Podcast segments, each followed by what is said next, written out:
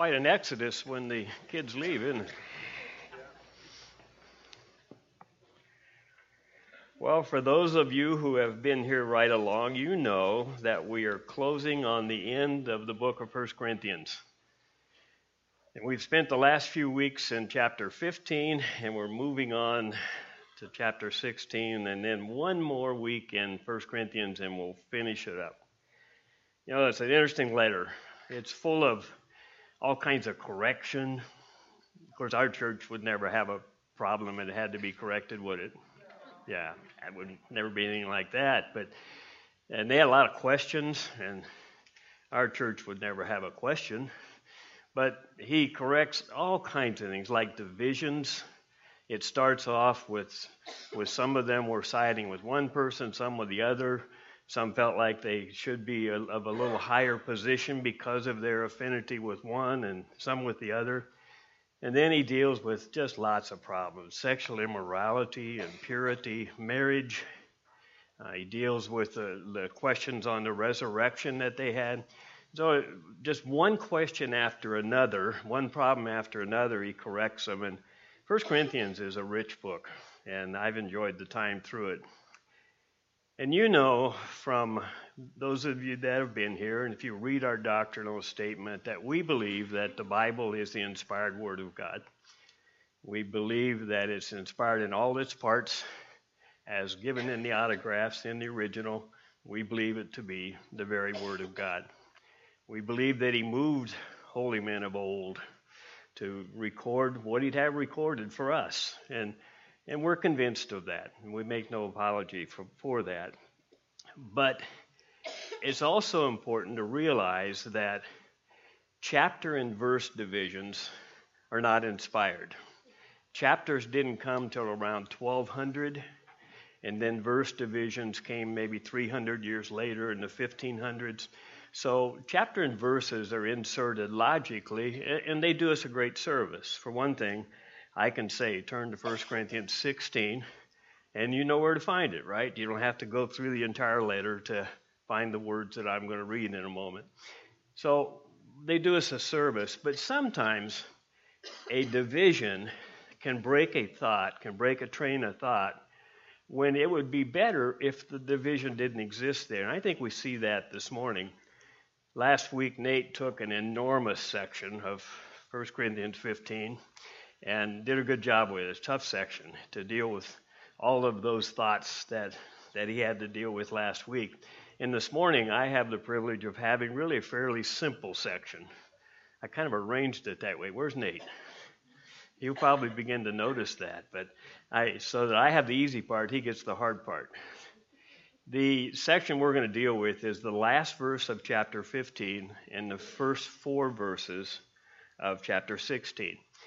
And notice when we read them, listen to the connections. You know, chapter 15 is about the gospel and its conclusion in the resurrection and how important the resurrection is. They read a little bit earlier the first four verses of chapter uh, 15, which really gives us the gospel. The gospel is the death, burial, and resurrection of Christ. That's the good news that Christ died for our sins according to the scriptures uh, that he was buried and that he was raised again. And that gospel carries all the way through, in the implications of the resurrection, carries all the way through chapter 15 and all the way through 16. In fact, we live today in light of the resurrection. What day of the week are we meeting on? Sunday. And that's the what day of the week? The first day of the week. And what day was Christ resurrected on? First day of the week. You look in the Gospels, when did he appear to his disciples? On the first day of the week. And so we're celebrating, even by being here on the first day, we're celebrating the resurrection, right? That's why we're here. Otherwise, we would be still worshiping on the Sabbath, which is perfectly okay. We can worship every day. But we historically come together on the first day as a body. And in the book of Acts, by the end of the book of Acts, you find that the church was gathering on the first day of the week. So, it, resurrection impacts everything. It impacts every part of our life the fact that Christ is alive today. When there is a crisis in the schools, what do we do? What's the first thing we do? Don't we begin to pray? It's natural to us. And how is it that we can pray? We can pray because we know we have a living Savior, that Christ was resurrected. And so when I say that it impacts everything, it impacts everything. Everything in our life is uh, influenced by the fact that we believe that Christ is alive and that he lives today at the right hand of the Father to make intercession for us. We believe that there's one God and one mediator between Christ or between God and man, the man Christ Jesus. And so the, the resurrection influences every single thing in our life, and it should influence every day in our life. So as I begin to read in a second, back at verse 58, listen carefully to a couple little words that show us how this section is connected to the last section on the resurrection. Just listen real carefully. In fact, let me go ahead and read. Verse 58 says this 1 Corinthians 15. Therefore, therefore, that's a word that speaks of cause, doesn't it? It's a cause and effect word. And so he's appealing to what he's just said about the resurrection and about our resurrection. And our 15 is a glorious chapter. And it's the heights of the Christian life because he's talking about what's going to happen to us. Someday we're going to go be with him. We're going to have a body fashioned like his body. We're going to be just like him. And this the the nature of sin is going to be gone. We're going to have a body that's like his. Uh, illness is going to be gone. The problems of this life are gone. That's our anticipation because of the resurrection. So, therefore, he says, My beloved brothers, be steadfast, be immovable, always abounding in the work of the Lord, knowing in the Lord your work or your labor is not in vain. So, in light of the resurrection, brothers, he says, abound in good works and know that the Lord will bless your works. I'll paraphrase and your labor is not going to be in vain, appealing back to the fact that Christ lives.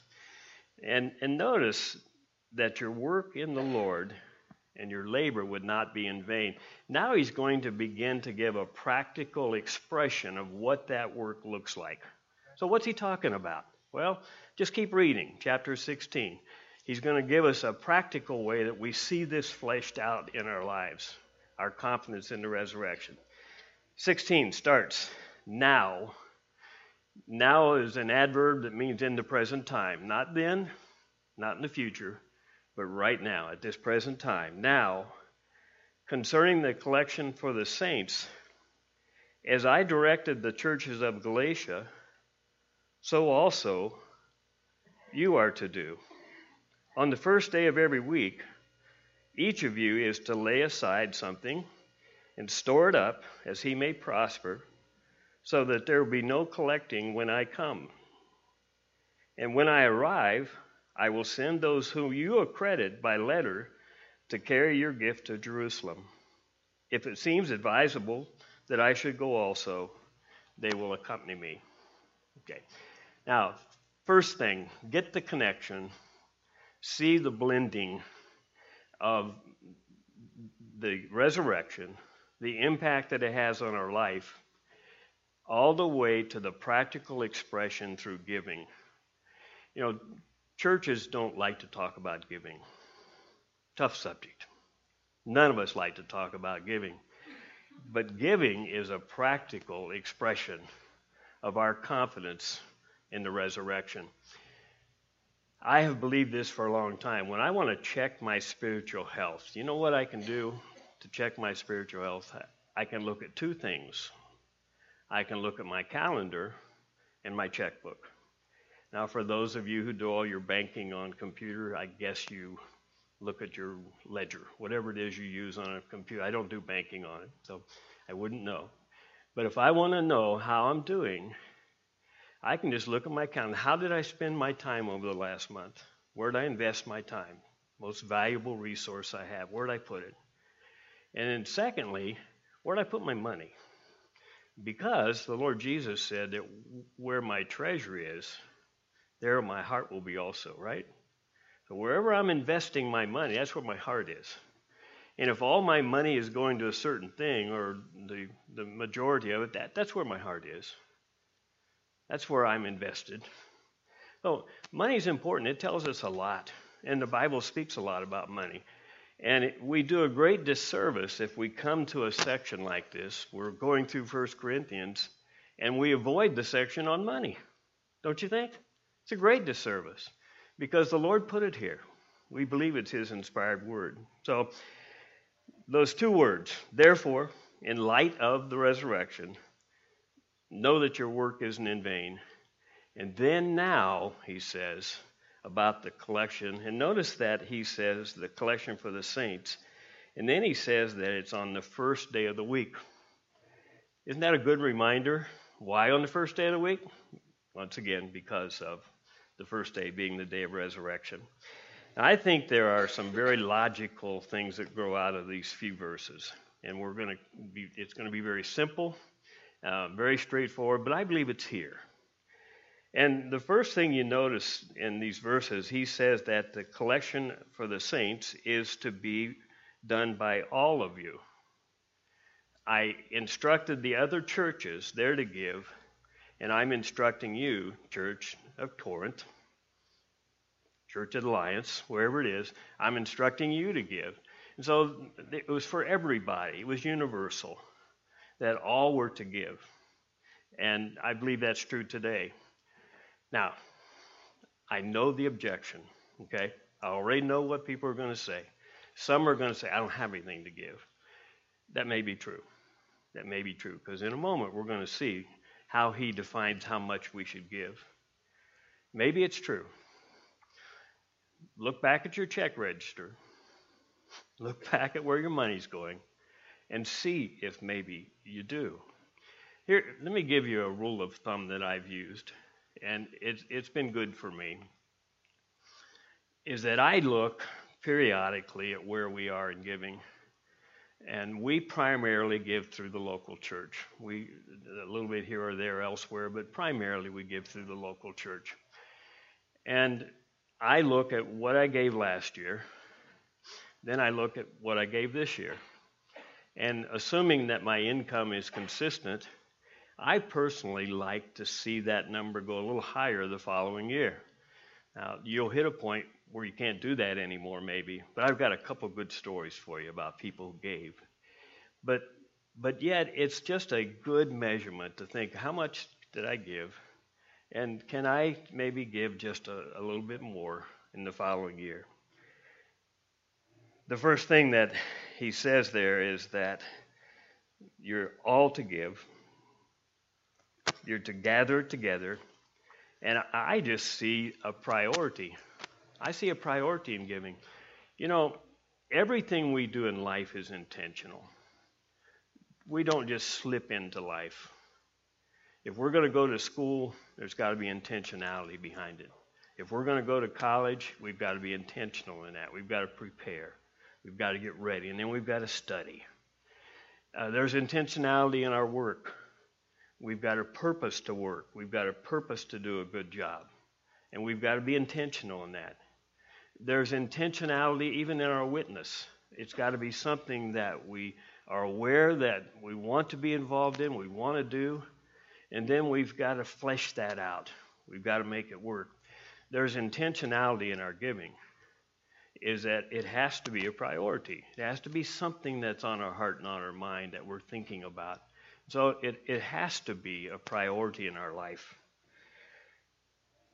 Notice that as he works through here, he says, uh, Give, and I can pick up the phrase, as the Lord may prosper. The latter part of verse 2. Store it up and give as the Lord may prosper. Um, I hope I don't get run out on a rail this morning.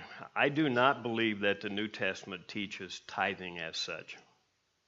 I don't think you're going to find a percentage in the New Testament. What you are going to find is the teaching to give as the Lord prospers. What's that mean? Well, it means that some people And I, uh, any of you know the name R.G. Letourneau? You know that name? He's a great example to use.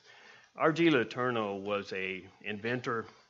He made earth moving equipment, and he not only invented it, then he manufactured it, and apparently made a lot of money in the earth moving equipment. He was very creative, innovative. He did things like rubber tires on earth moving equipment, which had never been seen before.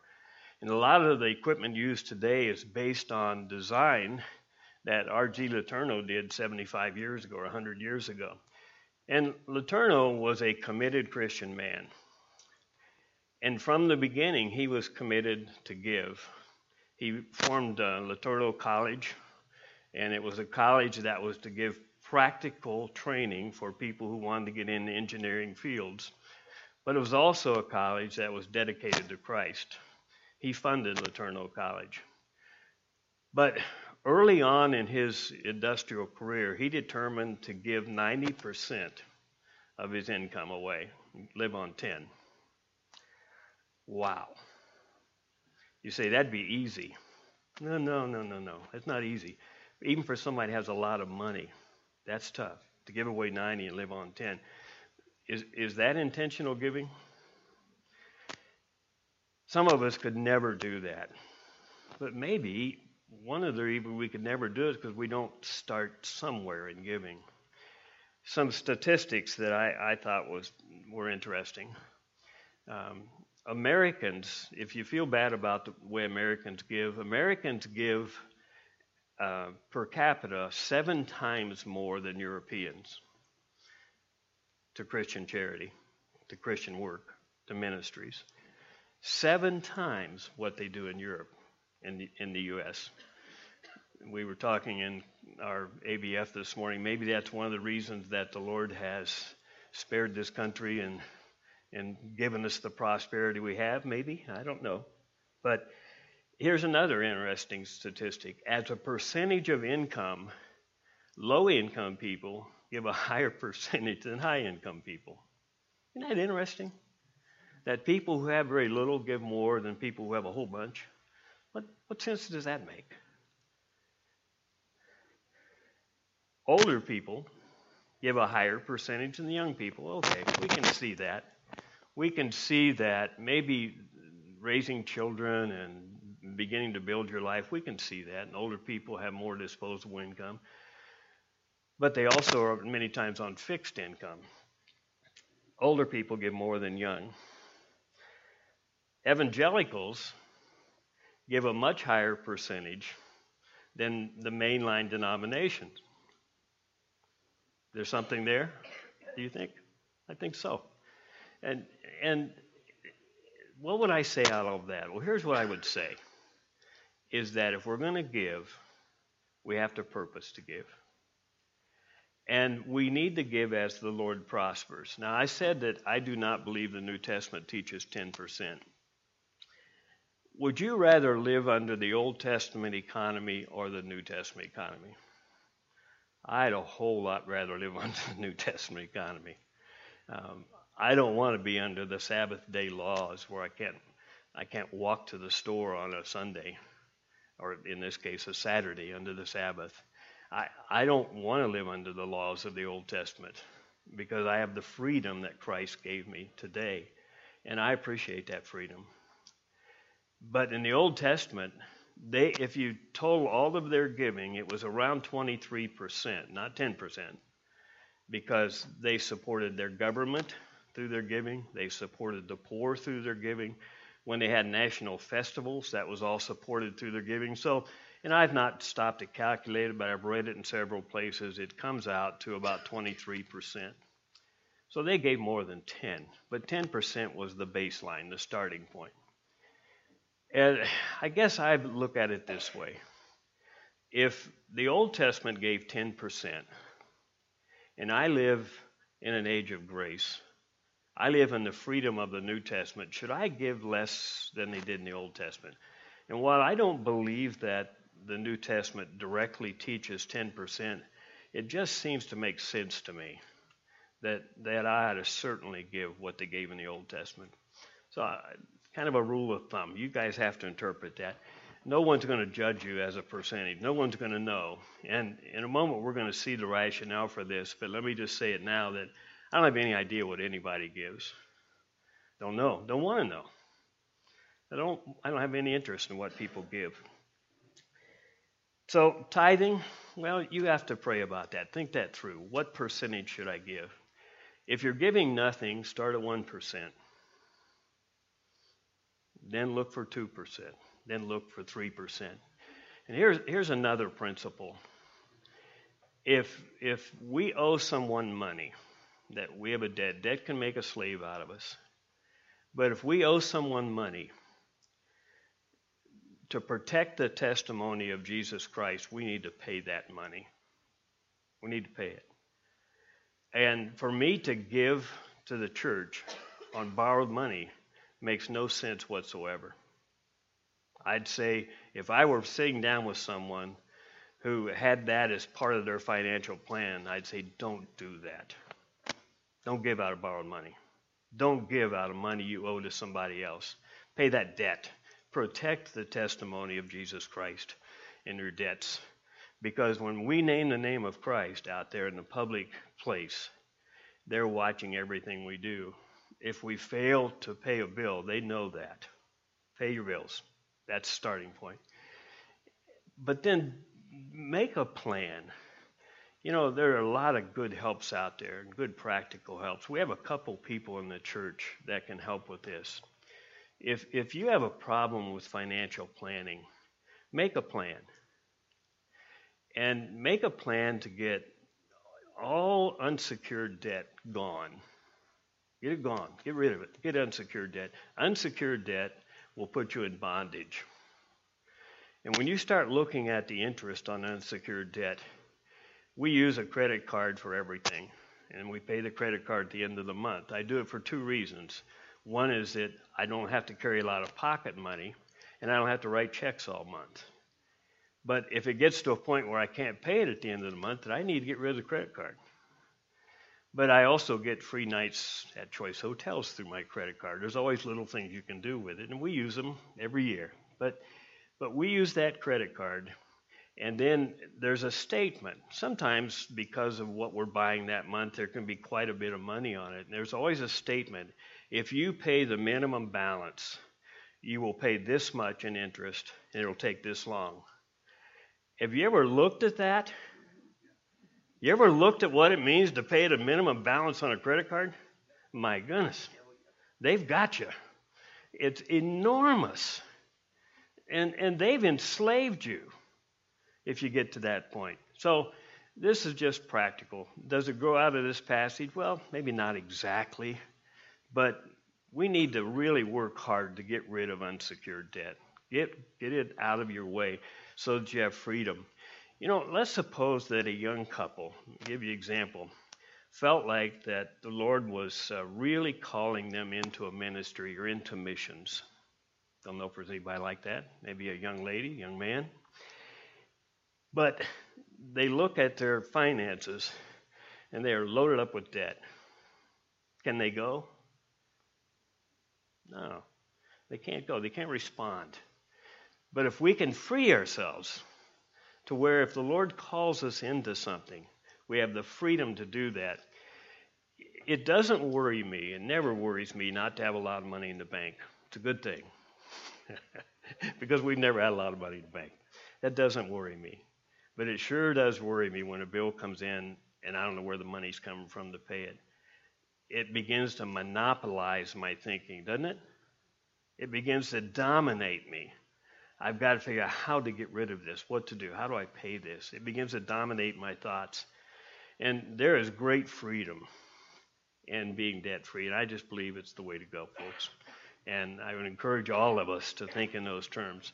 Sometimes you're going to buy a house, you, obviously, most of us don't have the money to buy a house. Sometimes, even today, with the cost of cars, which is nearly as much as a house, uh, you may need, but, but plan carefully and when you do that, don't take on the other unsecured debt. Back to the, the story of uh, R.G. Letourneau.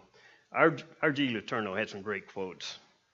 and they aren't directly related to finance, but he said the bigger a man's head is, the easier it is to fill his shoes.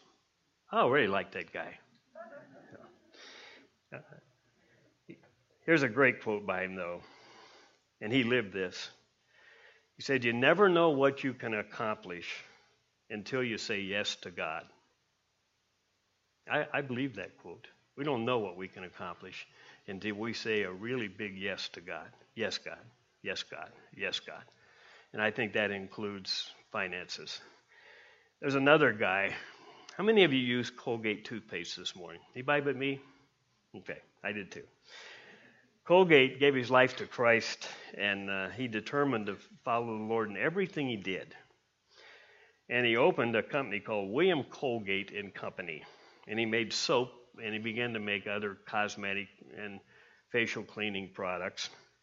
And at first, he decided that out of that company, he was going to give 10%. And then he changed it, and he gave 20%. And then he changed it, and he gave 30% and so on. I don't know where it stopped. But as the Lord prospered his business, he just kept raising what he gave. And the Lord would prosper his business some more, and he'd give some more. And so we use Colgate toothpaste even today. Uh, Colgate College was named after him, incidentally. Uh, great prestigious university. I think it's left its moorings, but uh, he was involved in that. Give as the Lord prospers and, and start somewhere. Make it a priority. Make giving a priority. Um, it has to be part of our life. And here's a really important part of this. What about accountability for my gifts? I personally am concerned about that, and you should be too. If I give to any Christian organization, I want to know for certain what they're going to do with that money, and I want to know that it gets done. Do you? Is that pretty important to you? You want trust, don't you? But look what Paul says. Uh, at the end of the, this section, first thing he says in verse 2 at the end uh, give as he prospers, and so that there will be no collecting when I come. Now, why would he have said that? Why would Paul say, Take your collections before I come, so that when I get there, we aren't taking a collection for this. Why would he say that? Well, I, I think that probably it wouldn't take a lot of imagination to know why. First of all, if somebody with the prestige of Paul, he's well known by now, you know, if if his stature comes in and they're taking an offering, what might people do? Do you think they might give to impress him? Do you think to get his attention? They might. The other thing is, there are always those people, always people who are doubters that believe that he only wants the money. And that's why he's coming. He wants our money. You know, this guy don't care about us. He just wants our money. And and Paul said, no, no, no. I, I don't want to be involved in this. You make the collection and do it before I come, so I don't have to be involved in it. One of the great tributes to Billy Graham was that Billy Graham had a board of directors who determined his salary. And he got what would be a nice salary for most of us. We'd say that's a good salary, but it was very modest compared to people of his stature, people who met with presidents and dignitaries. Billy Graham's salary was very modest. And he never handled money, never got involved in money. And because of it, his reputation was impeccable. There was nothing people could point at him. And I, and I appreciate that about Billy Graham. Never a scandal connected to him, unlike many of our TV evangelists who have scandal connected to everything they do. Uh, the second point to, to, make out of that is he says that uh, in in uh, verse three, when I arrive, I will send those who you accredit by letter to carry the money down for the offering. Okay. Now think about that a minute. You guys are going to select somebody from among your own who you trust, and you're going to attest to their reliability, and they're the ones that are going to carry the money to its destination. And so, how's that apply to the church today? Folks, I believe first that a church should have total accountability and also total exposure on the way we handle money. The financial records of the church are public domain. If you want to know where the money goes in the church, other than names of, of uh, there are times where it's not prudent to give the names if a, a benevolence gift or something was given. But if you want to know where the money of the church goes, you, Nate, right now, or Jaden have access to it. That, that information is totally available to you. You want to know what the offering was last week? Ask her. Uh, you want to know what the expenses were last month? Ask her. In fact, she'll print out a statement that'll wear you out. You know, it'll give you all the information you could want. There is total accountability, and there has to be. There has to be. I'm not giving to something that doesn't have accountability. I recently, I uh, have really been struggling with an institution that I love dearly. I went to grad school at Moody, and in their first years of their grad school, and and I liked Moody. Moody meant a great deal to me. But if any of you that read, if you read anything in Christianity today, there's uh, a little shadow cast on Moody right now. Did they do anything terribly wrong? Well, the verdict's out on that. I don't know. But the handling of money was part of that. And here's another part of it. One of the board of trustees was gambling publicly and going to places of where they gamble. That's what they do. And that just bothered me. That bothered me. Uh, somebody who's in that prominent position leading that institution has to go out and gamble. He has a lot of money. He's a guy who's made a lot of money. But did, it bothered me. And we've always just given a little bit to Moody. There's not a lot to give, but I'm uneasy with it. Why? Because of the things that have come to light. And boy, is that true in a church. If there's any kind of malfeasance in the area of money, churches take a hit. And it discredits the cause of Christ, doesn't it? We don't want to do that. And so there, there has to be accountability. In Paul's case, Take the offering before I come. I don't really want to have a part in that. Then select people who you trust. We have two people that count always. Then there's two people who who go through the books and make the entries, and then that document is printed out. There is, I hate to use the term, but there's always a profit and loss. This much money came in and this much money went out and here's the checkbook balance. So you always know exactly where the money went. I think that's really important, don't you? And I think that's what he's calling for here, is that there are people who are honest who are handling this offering, and it's being taken care of. One of the people that um, I've always admired is J.C. Penney. We're right next door to them, appropriate. Uh, you know what JC's name was? Anybody remember? James Cash Penney. What a name. Uh, his dad's name was James Cash Penney. So JC seems right. J.C. Penney was raised in a Christian home, very, very conservative Christian home. Uh, and as a young man in 1902, he started his first store. I think he called it Golden Rule, and they sold dry goods, clothing, and so forth. And I, have got a couple quotes from Penney, but somehow he kind of lost his moorings. It wasn't that he was unethical, but his values kind of got flopped a little bit. And when it came up to the time of the Depression, 1929, Penney lost it all, as did many people. But he said, I was at the end of my rope. My business had crumbled. Even my own wife and children were estranged from me. And it was all my fault. They put him in a, a rest home, sanitarium, and to, to get his health back and regain his composure. And he was walking through the hall one day of this place, and he heard some singing.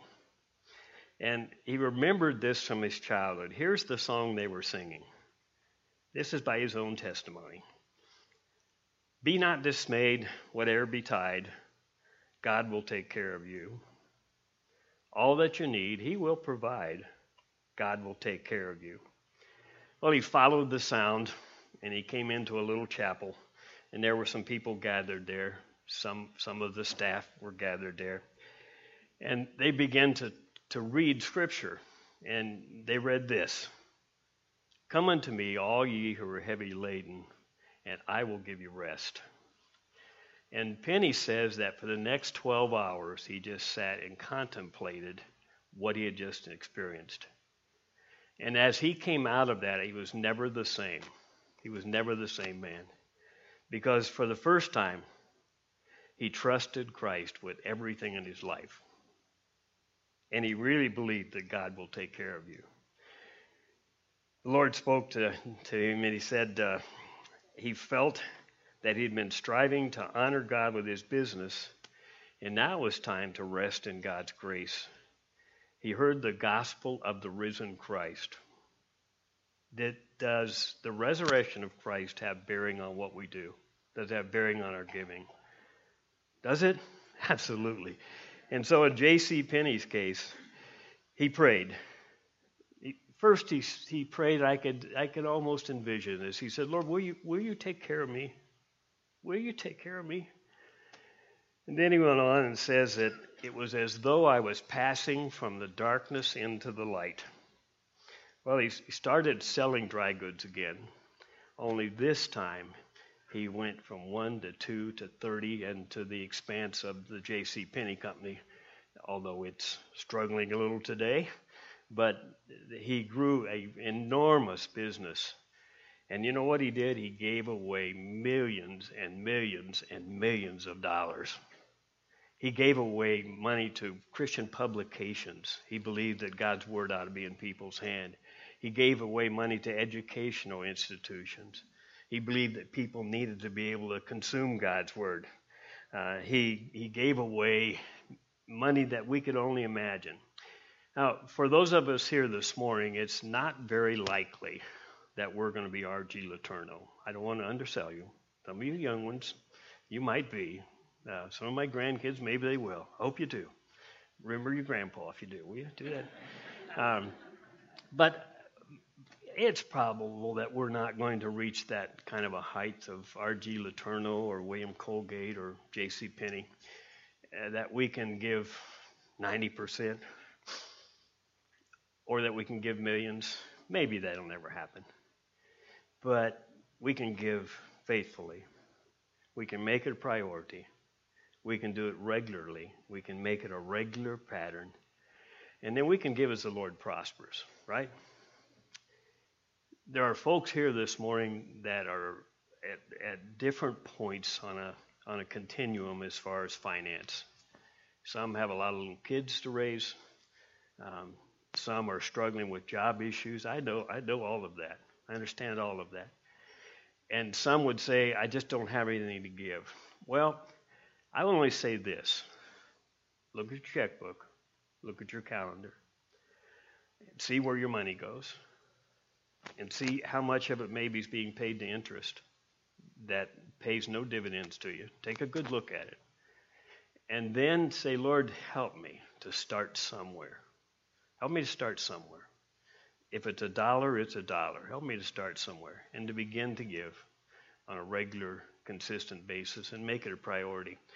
And I believe that you'll prosper from it. I do not teach a prosperity gospel. I'm not saying to you, you give a dollar and God will give you a hundred. I don't believe that. That's no sacrifice. That would be an amazing investment. And he, he doesn't teach that. What he teaches is that giving is a sacrifice. It is a sacrifice. You could drive a nicer car, maybe. You could do something else. But where's your heart? Because where our treasure is, that's where our heart's going to be.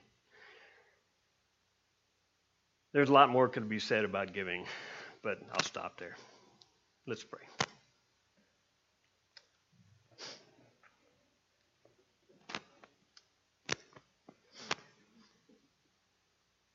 Lord, we live our life in light of Christ's resurrection. Every facet of our life our time, our energies, our, our uh, investment. And Lord, we, we live our life in the area of finance in light of Christ's resurrection. We believe, Lord, that Christ came out of that grave. And, and we believe, Lord, that He lives today to make intercession. And we believe, Lord, that when we pray, He hears and He cares. Lord, I, I pray that if there's someone who's never put their trust in a risen Savior, that even though we haven't talked about how to be saved, but Lord, I pray that you'd move in their lives, help them to see their need for Christ.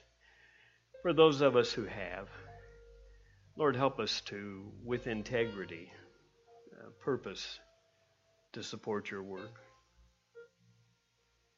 God, help us. As always, that's our prayer. Help us, we pray. In Christ's name.